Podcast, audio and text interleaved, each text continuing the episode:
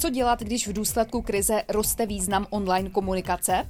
Tyto a další aktuální informace najdete na webu LegalTV.cz.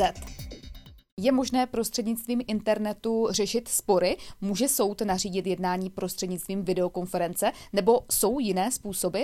Rozhodně tomu soudu v případě, že by to bylo vhodné či nutné, eh, nic nebrání, pokud se zachovají eh, všechna pravidla, která jsou pro soudní jednání nutná. Nicméně ta otázka je trošku širší. Oni skutečně existují způsoby řešení sporů na přímo na internetu. Je to takzvané ADR, alternativní řešení sporů, což je, jsou různé druhy rozhodčího řízení, které se odehrávají přímo, tedy prostřednictvím, eh, prostřednictvím eh, informačních technologií na zabezpečených platformách a z mého hlediska je to určitě eh, to, jak budou spory řešeny eh, v poměrně vysoké míře v budoucnosti. že ano, možné to je.